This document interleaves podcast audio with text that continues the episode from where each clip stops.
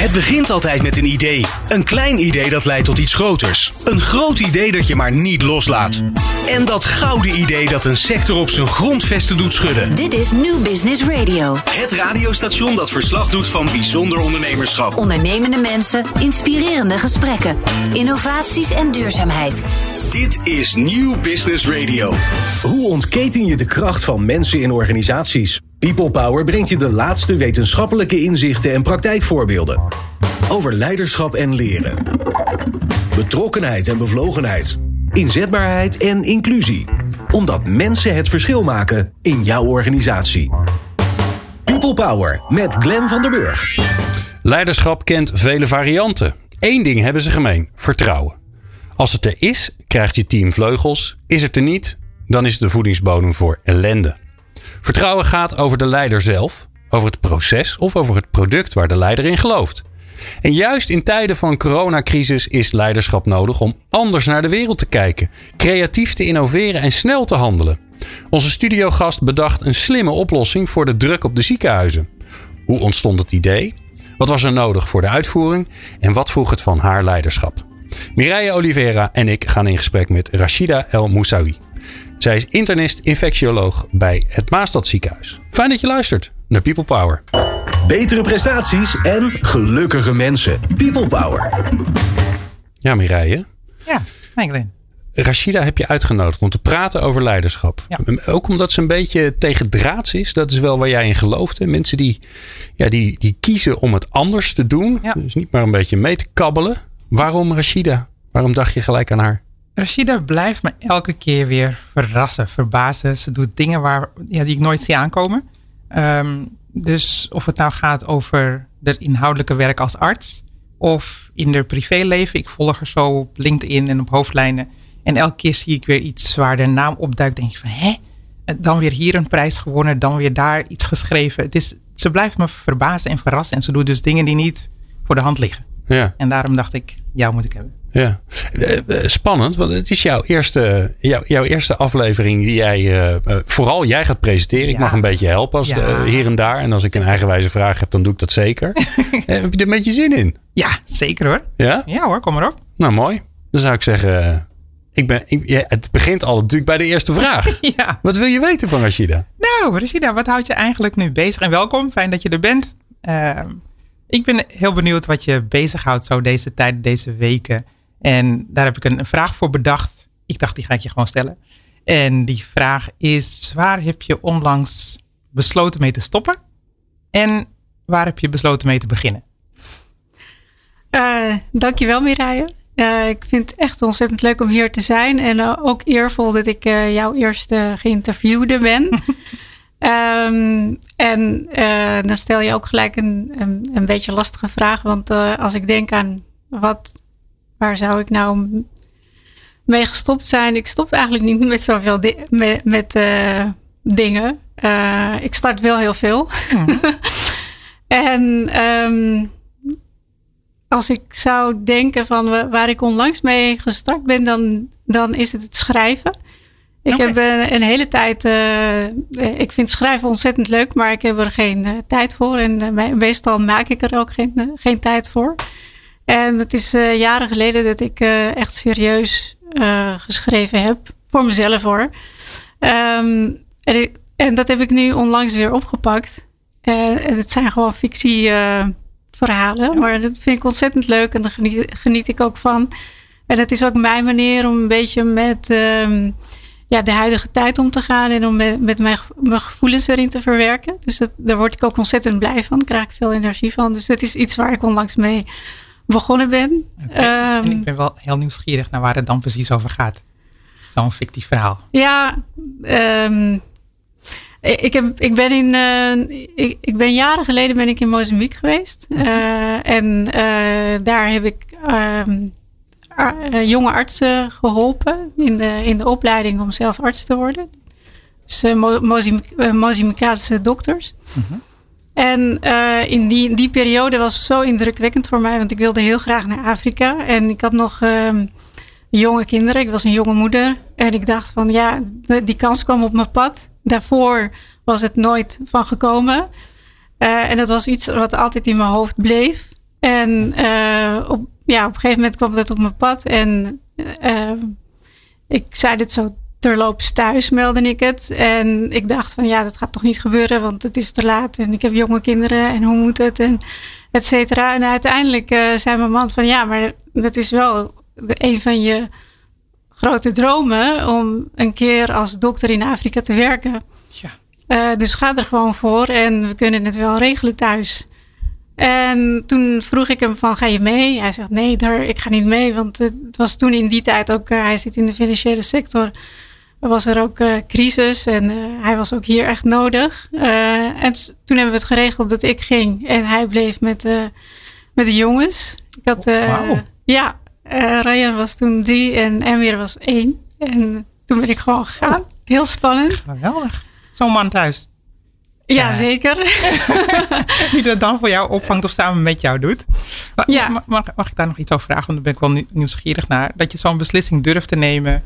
Uh, daarover met je man in gesprek gaat. Wat zegt dat over jou? Hoe, hoe, wie, wie, ben jij daarin? Hoe ben je gevormd?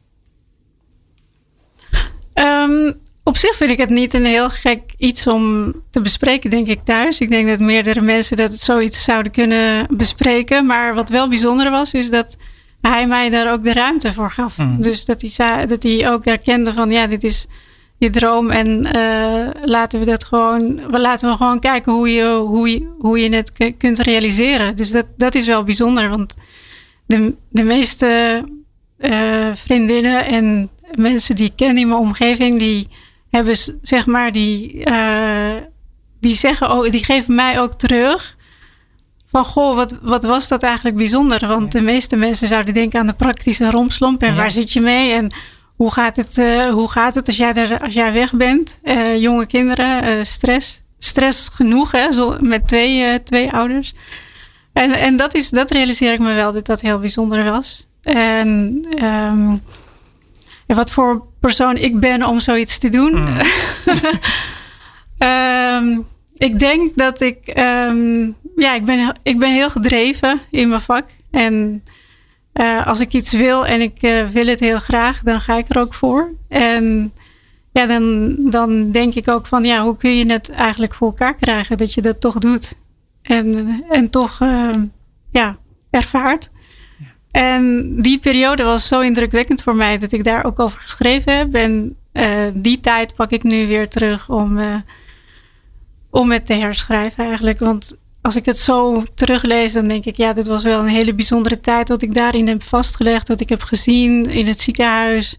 Uh, hele bijzondere ervaringen. En ik ben ook ontzettend blij dat ik toen de helderheid van geest had om het ook te schrijven. Te schrijven ja. ja. ja. Wat heb je gezien? Wat, kun je ons een beetje meenemen in wat er daar gebeurde daar in Mozambique? Ja, heel heftig. um, Ik was ervoor gewaarschuwd door de, de er was daar een infectiologe die uh, ook in het, ik, ik was toen, ik, ik, deed toen mijn opleiding in het uh, eh, AMC in, uh, in Amsterdam. En um, er was een infectiologe die daar ook werkte in het AMC en uiteindelijk koos zij dus om in Mozambique te gaan werken. En op een gegeven moment had ze hulp nodig en zodoende kwam, ja, kwam de vraag van, goh, kan jij haar gaan helpen? Want ze was met verschillende projecten bezig. En er was te, te weinig tijd over om uh, de dokters daar, uh, co-assistenten die dan opgeleid worden door, tot basisarts, te begeleiden in het ziekenhuis. En ze hadden me al van tevoren gewaarschuwd. Uh, het was in stad Beira. En ehm, ja, het idee was dat het de hele filosofie van daar artsen opleiden is dat westerse dokters daar naartoe gingen en een oh. geneeskundefaculteit hebben opgezet. Uh, met het idee dat als daar de dokters opgeleid worden op een uh, westerse wijze, dat ze dat op een gegeven moment ook kunnen doorzetten en de faculteit zelf uh, ja, kunnen overnemen. En dan hoef je niet elke keer westerse dokters vanuit hier in te schepen. Dus het is een duurzame oplossing. en dat vond ik ook wel een hele mooie filosofie waar ik aan mee wilde werken. Oké. En wanneer was je daar? ja, tien, meer dan tien jaar geleden. Want er heeft daar natuurlijk een fikse burgeroorlog gewoed. Ja. Dat, dat, dat, ik ben er toevallig zelf geweest. Oh, een vriendin van mij is, is Mozambicaans. En dat, dat broeit nog steeds natuurlijk daar in die samenleving. Ja. En, en wat wij, toen, toen ik er zelf ben geweest, toen zei ze, nou ja, je, je moet niet voorbij Beira gaan. Je moet niet noordelijker gaan, want daar is het nog onrustig. Maar jij zat daar dus. Heb je dat gemerkt? Nee, toen, toen er tijd niet. Nee, nee. Dus Tegenwoordig wel- is het daar ook weer onrustig. Hè? Ja, De- ja. Dus het blijft af en toe, eh, komt, het, komt het weer op eh, dat het eh, broeit. Maar op in die periode had ik er niet heel veel last van. En in het ziekenhuis is het heel armoedig. Ja, ontzettend indrukwekkend ook dat je binnenkomt en dat de patiënten gewoon op matrassen op de gang liggen. De eerste dag viel me op dat, we- dat we de, de deuren van, de gang naar de afdeling niet open konden krijgen. En dan duwde ik een deur naar binnen. En ehm, maar dan moest ik eerst naar binnen om de matras op, eh, op te hijsen, zodat ik er langs kon. Zo. Ja, en ja, ehm, heel basiszorg is er. En de patiënten kwamen er veel te laat ook.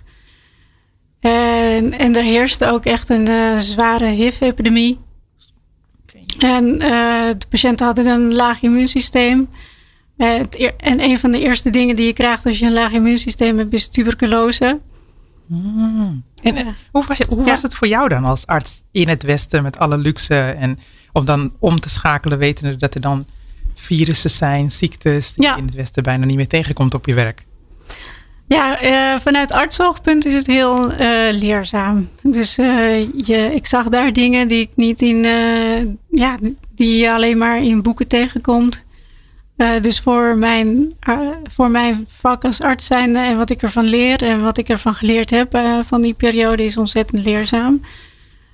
Ja, voor, de, voor de mensen is het verschrikkelijk om daar doorheen te gaan. En dan zie je ook on- ontzettend grote contrasten met het Westen. Ja. Ja, veel mensen overleden ook. Die verlieten niet het ziekenhuis levend.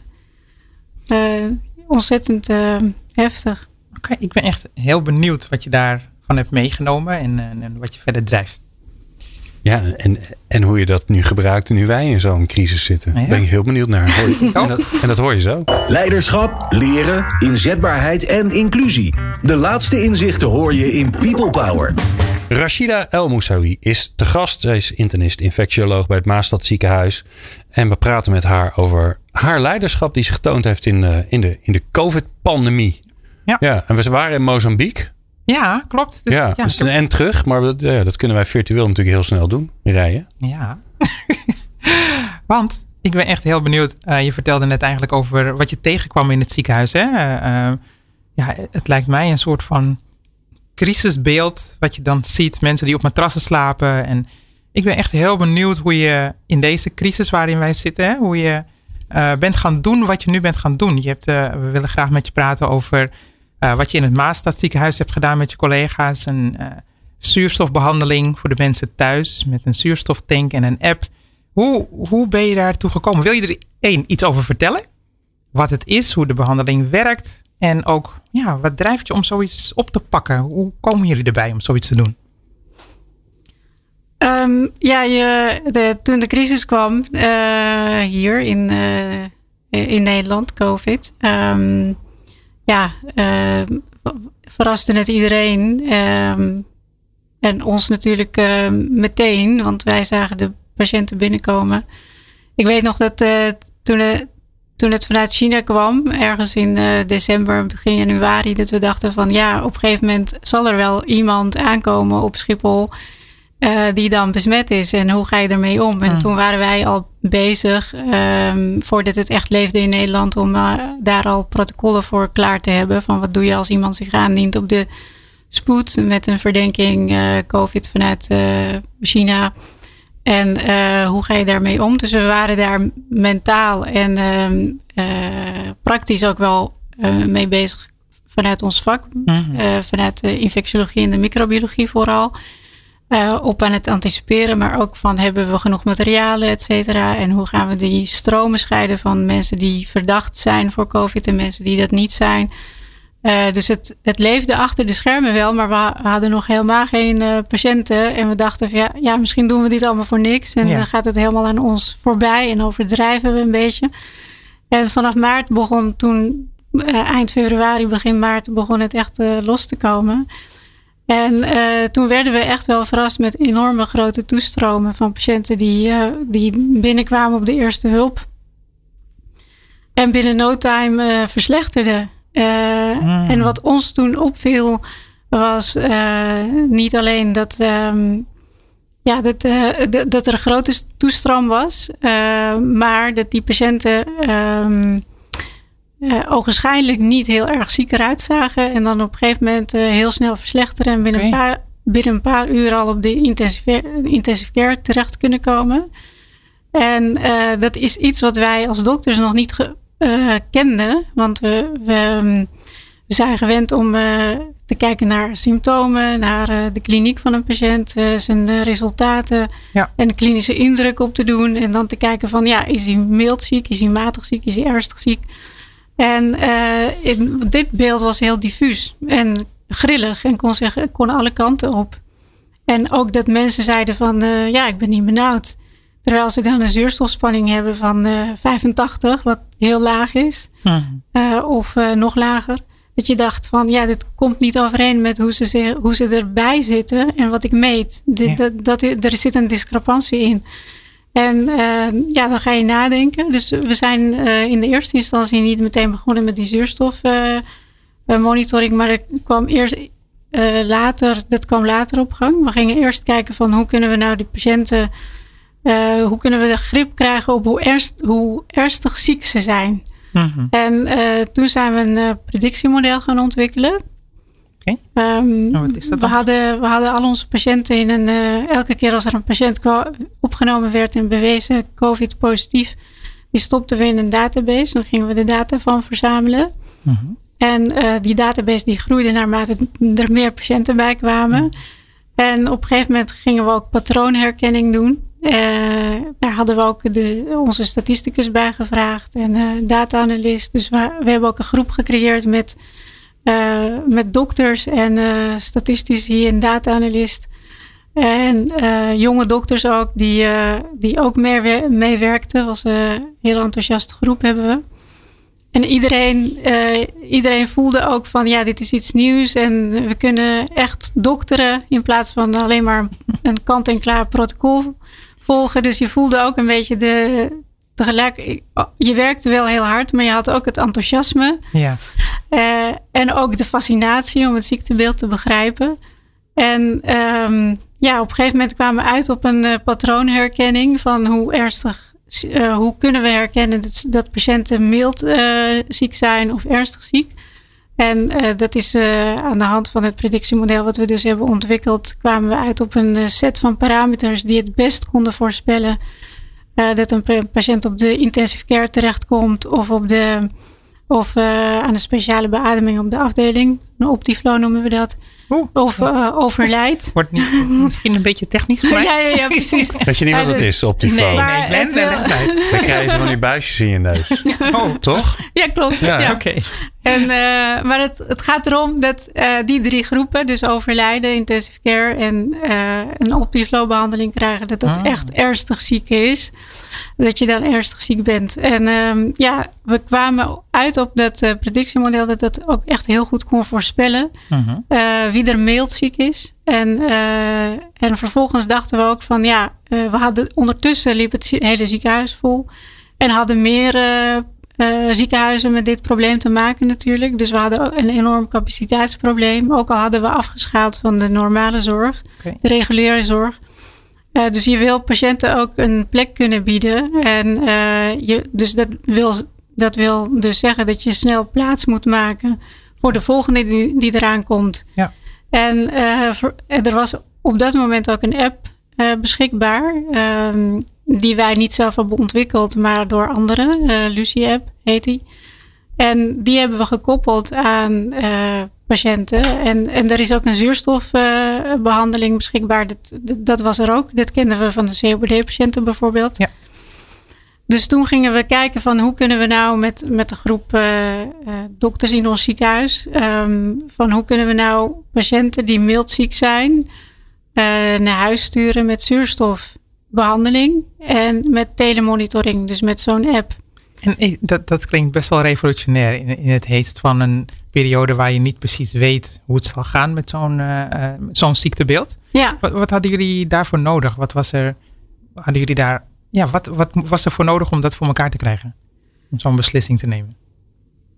Um, nou ja, in, in tijden van crisis neem je denk ik sneller uh, uh, dat soort beslissingen. Of je, komt, je, je, je voelt de urgentie om te veranderen, om iets anders te doen dan je normaal doet.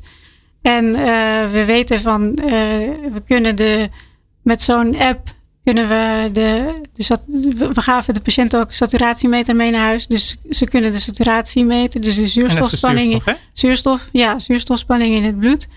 En uh, uh, ze kunnen doorgeven via zo'n app wat hun temperatuur was. En of ze, um, via een scorelijst hoe kortademig ze waren.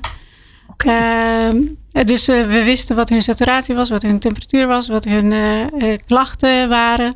Gescoord, hè? dus op een gescoorde manier, gestructureerd. En dat staat in verbinding met onze EPD in het ziekenhuis, patiëntendossier. Okay. En daar zit een verpleegkundige achter die dat de hele tijd monitort. En uh, je hebt ook cut-off waardes van wanneer, wanneer er een alarm uh, iets alarmeert. En uh, er zit ook een, een, longarts achter die daar de verantwoordelijkheid voor draagt. Dus op een gegeven moment als patiënten, als we denken van ja, dit vertrouwen we niet. -huh. Dus in het begin is het, je neemt een beslissing, we gaan dit proberen. Ja. En je probeert het eerst met de meest veilige patiënten natuurlijk. Ja, de mildzieken. Um, de hele mildzieken. En dat is het ook nu nog steeds. Dus patiënten moesten eerst wel af, kunnen afbouwen in de zuurstof in het ziekenhuis. Dus we, we, wisten dan dat ze in hun... In het begin heb je heel veel zuurstof nodig. En dan, uh, en dan op een gegeven moment gaat het beter met je. En dan maak je de knik naar beter. En uh, vervolgens kun je de zuurstof afbouwen. Dus op het moment dat ze stabiel zitten op een lage zuurstofbehoefte uh, van 2 liter. Want we wilden niet meer dan 2 liter, dat durfden we niet. En ja, dan, dan stuur je ze naar huis. Want bovendien zijn ze thuis ook dicht bij het ziekenhuis eigenlijk. Dus als er iets fout gaat, dan zijn ze ook meteen terug. En uh, ja, door al dat soort dingen in te bouwen, dan durf je ook zo'n uh, ja, zo'n stap te nemen. En, en hoe, hoe reageerden de patiënten daar zelf op? Hoe keken ze ernaar? Ja, daar, daar hebben we een uh, vragenlijst voor afgenomen. Of in het begin. Um, uh, in het begin, als we het ze vroegen op de afdeling en we legden uit, er, er kwam dan iemand langs, hè, een verpleegkundige, die dan uitlegt hoe het eraan toe gaat. Um, ja, dan. Diegene die wilde, die kwamen ervoor in aanmerking. En sommige mensen zeggen dan: Ik vind het toch te eng. Of ik snap een app niet. Of ik heb, geen, ik heb niemand in huis die mij daarbij kan helpen. Nee. Ja, dat, dan gaat het niet door. Het is gewoon een keuze. Maar er waren genoeg mensen die zeiden: ja, dat, dat durf ik wel aan. En uh, ja, en als het niet goed gaat, kom ik weer terug. Okay, uh, en dan, uh, ja, dan ging dat in werking. Oké, okay, dus de mensen die er um, die zo'n tank meekregen, dat, die waren ook echt committed en die gingen daar ook mee aan de slag. Die wilden dat ook echt, die kozen daarvoor. Het was niet een beslissing Ja. die van jullie uitkwam. En um, om, om hoeveel mensen is het gegaan? Uh, was het een pilot? Ja, we hebben nu proef een, een eh, experiment. Ja, we hebben nu al een heleboel. Het is, uh, het is eigenlijk geen. Uh, het is eigenlijk geen pilot meer. Uh, in het begin hebben we natuurlijk wel een, een, elke keer geëvalueerd hoe gaat het, hoe gaat het. Maar het is nu bij ons common practice geworden. Oh. En we hebben er we hebben ook een stuk of 50 patiënten geëvalueerd specifiek om te kijken van hoe, ze, hoe hebben die patiënten dat gedaan. En toen hebben we ook een vragenlijst trouwens opgestuurd om te vragen van hoe hebben ze het beleefd, die hele periode. Hmm. En uh, daar hebben ze ook heel positief op gereageerd. En uh, van die 50 patiënten hebben we toen ook een kostenanalyse gemaakt van oké, okay, uh, het patiënten zijn tevreden over. We hebben plek vrijgemaakt in het ziekenhuis. En hoe zit het nu met de kosten? En uh, dan blijkt ook dat je daar een kostenbesparing mee kan uh, realiseren. Okay. Um, we hebben wel alles vanuit het ziekenhuis zelf geïnvesteerd. Uh, en ja, het, dus de besparing is in, in, feite voor de verzekeraar. En, en dat is wel iets wat, als je dit soort initiatieven, zeg maar, um, wil kunnen opschalen, dat andere ziekenhuizen er ook gebruik van gaan maken, dan zul je daar ook een soort van vergoeding voor moeten realiseren. Want we hebben dat geïnvesteerd vanuit ons ziekenhuis, omdat we het belangrijk vonden om plek te maken voor patiënten. Ja. Uh, maar er zit niet echt een. Het is nog een behandeling die niet naar een uh, declarabel product leidt. Dus dan is het niet te declareren. Dus dan doe je het eigenlijk gratis. En, en uh, sterker nog, je investeert zelf je eigen geld erin. Nou, dat is nog wel een interessante. Wat, wat, ik vond jouw vraag mooi. Wat, wat is, wat is, hoeveel mensen gaat het dan om? Want dit, dit heb je natuurlijk gedaan om de druk op het ziekenhuis te verlagen. Dus ja. Is, ja. is dat gelukt? Hoeveel, hoeveel, ja, wat, wat scheelt het? Hoeveel mensen um, zitten er dan niet in het ziekenhuis die gewoon thuis een behandeling hebben? Ja, de, deze behandeling wordt uh, nu op dit moment in meerdere ziekenhuizen toegepast. Ja. Um, want uh, mensen zijn ook zich steeds. Uh, ja, dit, dit is iets wat, wat in meer ziekenhuizen ook um, gedacht is van ja, dit is toch wel een hele goede oplossing om toe te passen. En sommigen die werken in, samen met huisartsen. Dat is in de tweede golf zeg maar goed op gang gekomen. Wij hebben ervoor gekozen omdat de longarts daar verantwoordelijkheid voor houdt. Uh, om de huisartsen niet nog extra te belasten. Maar zijn het, zijn het tien en, mensen? Zijn het er vijftig? Nee, nee, nee, zijn het er honderd? ja, daar wilde ik inderdaad naartoe. Dus gisteren las ik nog op in de, in de media dat Ernst Kuipers uh, deze mensen nu ook meegenomen heeft in, de tel, in zijn telling van hoe zit het met uh, patiënten die dus opgenomen zijn en weer naar huis. En hmm. hoe zit het met de capaciteit van het ziekenhuis? Hoe zit het op de IC? En dan blijkt dus dat in de tweede golf uh, de verhouding is IC en afdeling niet, niet hetzelfde is als in de eerste golf. Er ja. zitten nu naar verhouding zeg maar uh, de toename van. De, er zijn minder patiënten op de afdeling. Maar dat heeft dus met name te maken doordat heel veel ziekenhuizen er nu ook steeds meer voor gaan kiezen. om patiënten thuis met zuurstof te behandelen. Okay. En, dat, en, dat, is op, op het moment. Uh, uh, zat het volgens mij rond de 500, 600 op dit moment. Wauw. Oké, okay, nou, landelijk, hè? Landelijk. Start. Ja. En er liggen landelijk. iets van 2500 mensen ja, ja, ja. op afdelingen. Ja, ja. Zo, dat is een, ongeveer een vijfde zit er zit, zit er thuis. Of een vijfde misje in het ziekenhuis. Dat scheelt natuurlijk ja. heel veel druk. Wat bedden ja. die zijn vrijgekomen. Wauw. Ja. ja. Oké. Okay. Nou, ik ben echt heel benieuwd waar dit nog meer een oplossing voor kan zijn.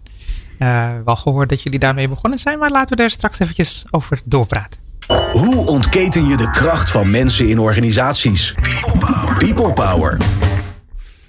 Mireille, ja? hoe heeft ze dat nou voor elkaar gekregen? Ik ben er heel benieuwd Jeetje, naar. Mina, zeg, wat een impact. Vijf, vijf tot 600 mensen die anders.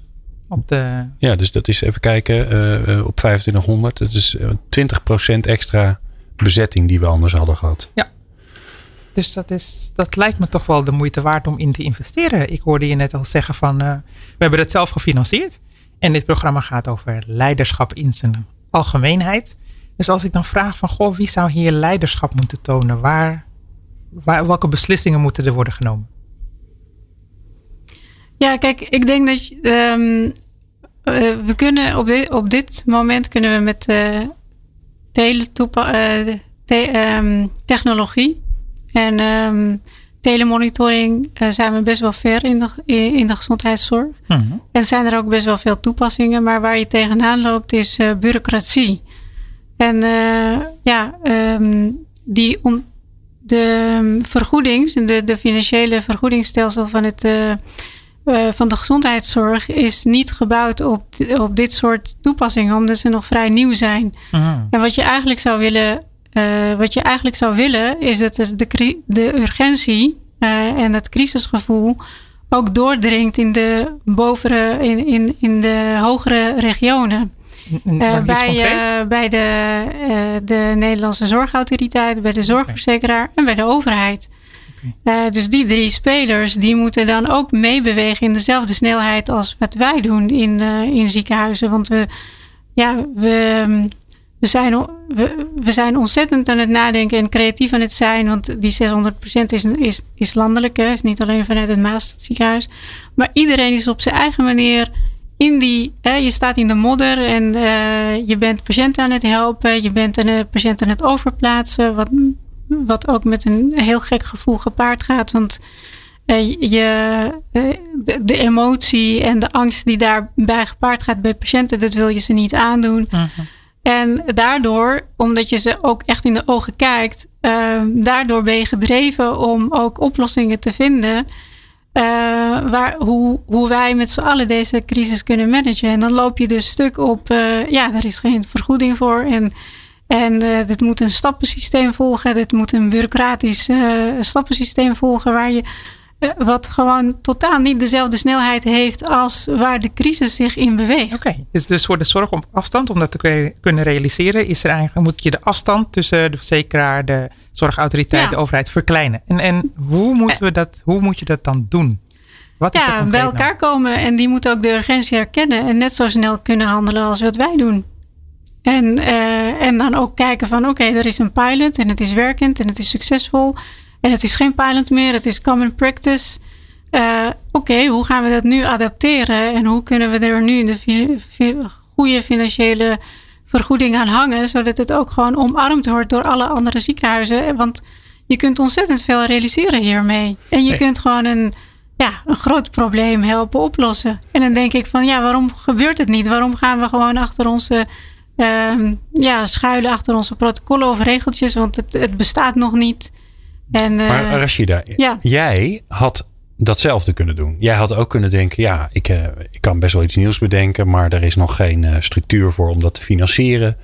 En, uh, en mijn, mijn directie van mijn ziekenhuis heeft daar vast ook geen budget voor. Dus er zijn allerlei redenen waarom jij het ook niet had kunnen doen. Maar je hebt het wel gedaan. Dus wat, wat is dat in jou waardoor je het dan toch, hè, met je collega's natuurlijk, wel voor elkaar wil krijgen? Want dat vind ik leiderschap.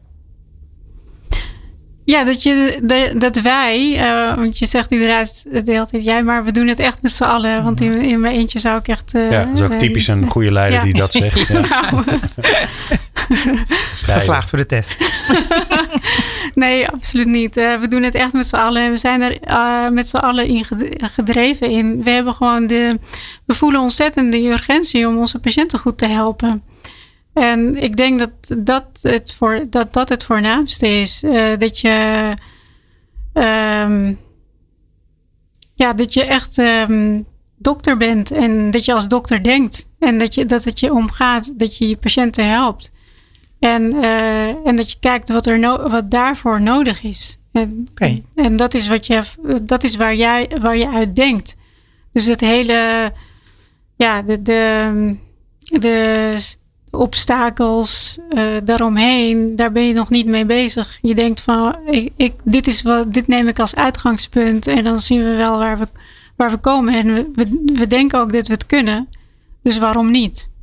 En, en, en ik kan me ook zo voorstellen, dan speel ik eventjes advocaat van de duivel. Hè? De mensen die aan de kant van de verzekeraars zitten of de overheden, die denken ook vanuit hun belang. Die denken van oké, ik ben ambtenaar of politicus of ik heb een budget uh, te bewaken. Um, hoe krijg je ze dan zover dat ze gaan zien wat jij ziet als arts? Um, misschien dat we dan uh, iets sneller naar het normale leven terug kunnen. Als we met z'n allen uh, uh, snappen dat er echt een urgentie is en dat er oplossingen zijn. En dat, je, en dat, het, dat het betekent dat je in, om de crisis te kunnen ombuigen, dat het ook betekent dat je anders moet gaan denken en dat er veranderingen gerealiseerd kunnen worden uh, en dat je ook snel mee moet veranderen. Okay. Uh, ja. En, en, en, los van dat jij dus met collega's de oplossing hebt bedacht, dat, het, dat het opgeschaald is voor zover dat lukt. Hè? Want mm -hmm. ik hoor je ook zeggen, ja, het systeem, de bureaucratie zorgt ervoor dat het nu niet nog een volgende stap kan zetten. Ja, klopt. Mhm. Wat vraagt dat dan van jou? Want je hebt het voor elkaar gekregen, je kunt het aantonen. Ja, durf je dan uh, de, nou ja, pers, de pers te bellen? We, we, Ga je dan naar Kamerleden? Ik bedoel, je kan natuurlijk van alles nog wat doen. Ik zit hier bijvoorbeeld. Je zit hier, ja. ja.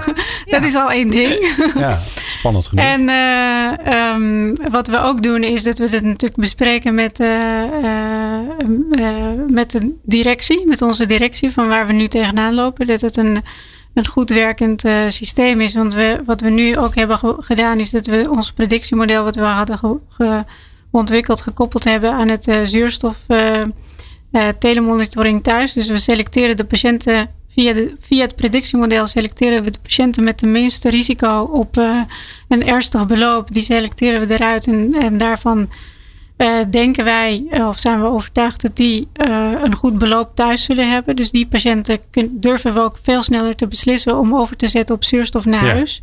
Maar ik snap dat het alleen maar dat, beter dat, soort, wordt. dat, dat soort dingen. eh, maar el- elk ziekenhuis moet dit tegen toch ja, doen. dus Het is we hebben nu, dus we hebben nu, we, kunnen, we kunnen dus nu veel meer patiënten op die manier helpen. Maar we hebben verpleegkundigen nodig die ook die achter die monitor kunnen zitten en die patiënt kunnen bellen. Hoe gaat het met u? Oh, u moet toch naar die eh, spoed komen. Eh, en daar eh, blijft het nu een beetje op vast. En wat we nu doen is, is dat wij dus nu escaleren ook naar de directie van dit is wat we kunnen. En we kunnen het nog veel beter en we kunnen nog veel meer patiënten helpen. Maar het betekent wel dat er nu een normaal vergoedingssysteem voor moet komen. En die bespreken het dan weer met de zorgverzekeraar.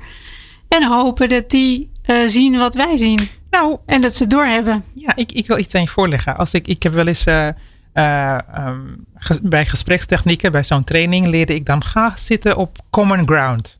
Wat hebben jullie gemeen?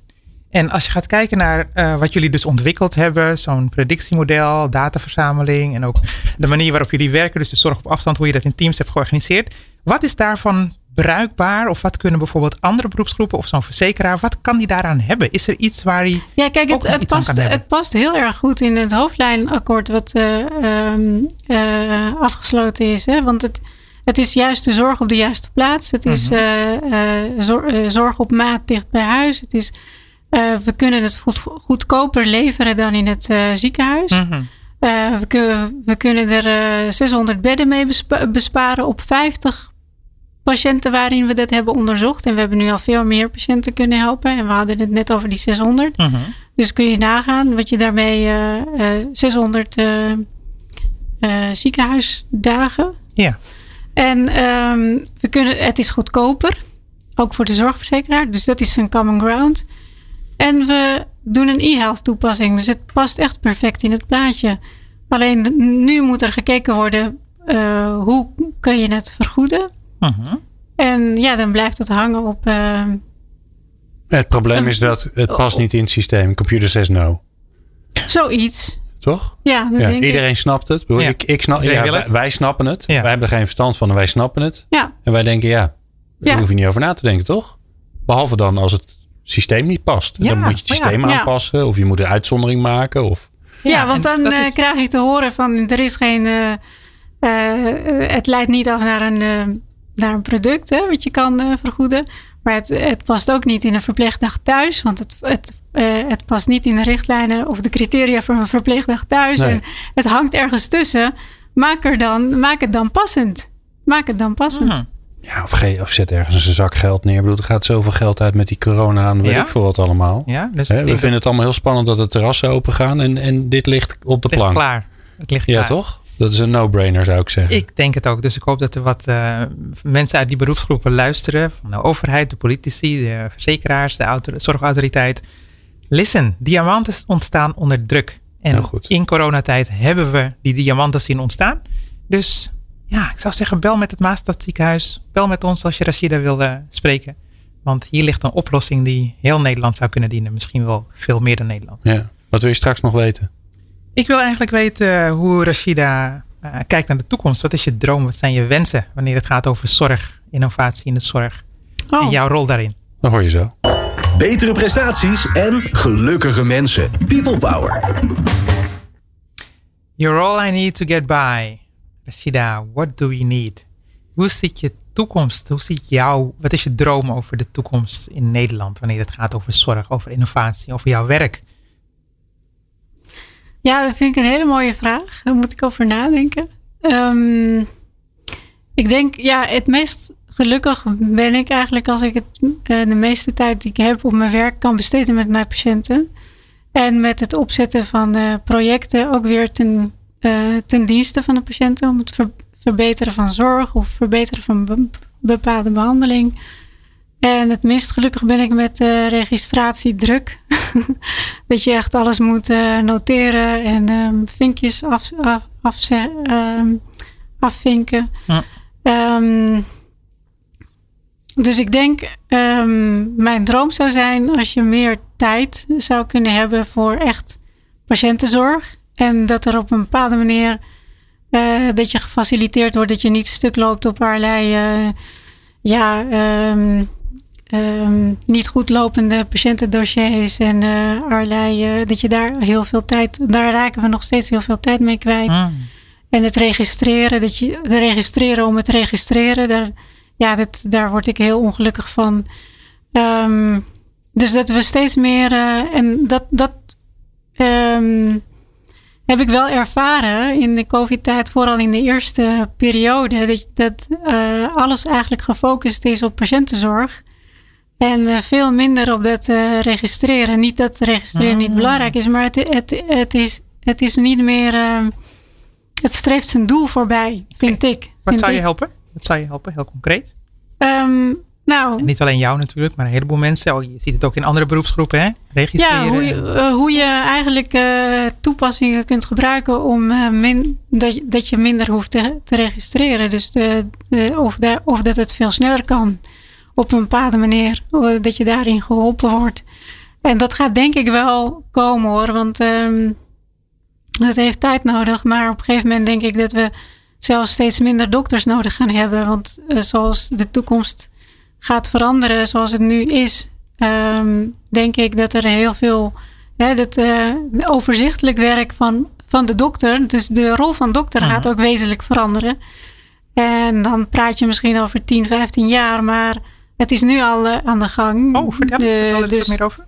Wat verandert er zo? Um, nou, de, het overzichtelijk werk van dokters wordt overgenomen door verpleegkundige specialisten. Oké. Okay. En uh, door, door physician assistants.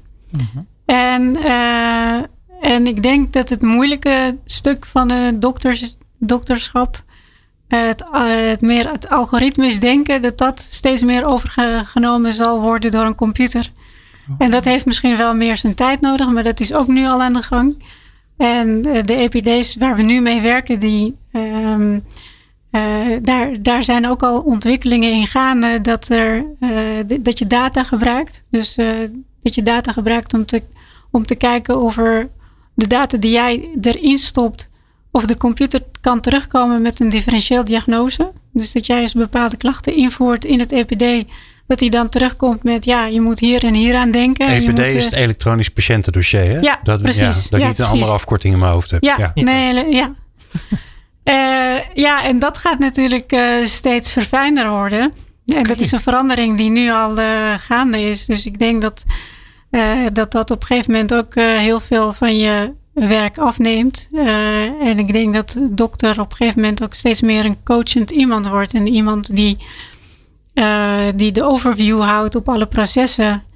Ik, ik, ik, ja. ik hoor het en ja. ik, het benauwt me ergens ook wel een beetje. Dat ja. ik echt denk van, oh, de algoritmes en de hele discussies die daarover gaan. Dus aan de ene kant hoor ik je zeggen van die techniek die gaat mij helpen. maar welke rol speelt de mens daar dan nog in? Ja, die gaat mij helpen, maar die gaat mij misschien ook uh, uh, eh, on, uh, hoe zeg je dat? onnodig maken. Overbodig. Opheffen. Ja. ja. Ik, ja, dat is een verandering die, die we denk ik niet meer kunnen stoppen. Dat is al gaande. En ik hoop wel dat, want het benauwt mij natuurlijk ook, in hoeverre wordt een, op een gegeven moment een patiënt gezien door een dokter in, in uh-huh in plaats van door een computer. Paraat, ja. En ik denk dat je niet alles kan. Oh, dat, ja, het is wel interessant. Van, kun je alles overlaten in een computer? Um, of heb je toch altijd nog een dokter nodig? Ja, en wat is dat dan? En wat, en wat is dat dan voor een dokter? Ja, ik, ja, want ik ben heel benieuwd niet alleen naar de ja. menselijke uh, rol hier in deze ontwikkeling, maar ook naar die van jou. Dus hoe, um, ja, hoe stap jij in deze ontwikkeling? Ik vind het wel heel, um, ik vind het wel heel spannend. Ik ben op zich niet zo, ik ben niet bang voor veranderingen, dus ik vind het spannend op een positieve manier. Uh, en ik denk dat we heel veel met data kunnen. Um, en dat we ook die data moeten gebruiken ten, ten gunste van de patiënten. Um, en uh, ja, uh, we zullen ook steeds meer teruggekoppeld krijgen wat wij aan het doen zijn. Uh-huh. En hoe je dat kan inzetten om uh, om, de, om de zorg te verbeteren. En de ontwikkeling van verpleegkundig specialisten en physician assistants. Ja, dat is ook gewoon uh, een ontwikkeling die, eh, nu ook goed op gang komt. En eh, ze kunnen ook heel goed werk leveren. Ik werk met eh, veel verpleegkundige specialisten. En als je, ik hou, wij, wij als infectiologen, samen met mijn andere collega's, we houden de overview op wat ze doen. Maar ze kunnen best wel veel werk verzetten. En ze kunnen ook zelfstandig patiënten zien. En ze kennen ook hun eigen grenzen. Dus als ze, als ze het gevoel hebben van ja, dit ehm, snap ik niet helemaal, kun je even meedenken. Oké, dus dan doe je dat ook. Maar ja, precies. Ja. Alleen het zijn dan bepaalde taken. Dus eh, de ene verpleegkundig specialist doet bijvoorbeeld alleen HIV. En de ander doet alleen antibiotica. En Ja. weer een ander doet alleen eh, oncologie. Eh, en ja, en als dokter zijn heb je wel die overkoepelende blik. En je kunt dan op meer facetten nadenken. En misschien heeft een, een patiënt met HIV ineens een lymfoom.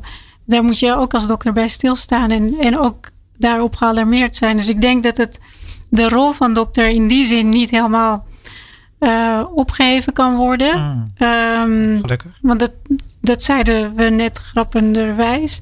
Maar ik denk ook wel dat de computer een heel groot deel eh, daarin kan betekenen.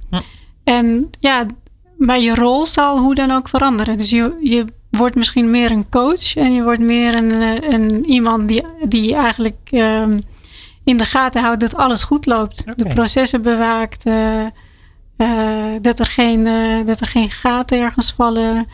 Ehm, dat soort zaken. Dus onze rol gaat wel veranderen. Daar ben ik wel van overtuigd. Het zal niet in de eerste jaren meteen zijn. Maar het gaat. Ik, ik denk wel dat ik het mee ga maken in mijn carrière. En word je er blij van? Ehm, Doe maar een ja of nee. Glenn die hijgt al in mijn nek.